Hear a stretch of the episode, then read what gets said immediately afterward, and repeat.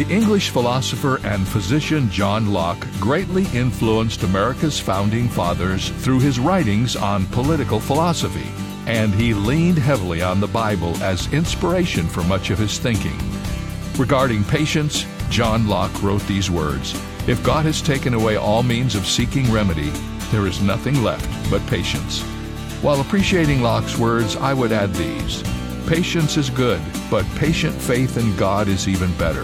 It is the Christian's faith in a personal, always attentive God that gives us the reason to be patient. God is always at work, causing all things to work together for good. This is David Jeremiah, encouraging you to get on the road to new life. Discover God's reasons for patience on Route 66. Route 66, driving the word home.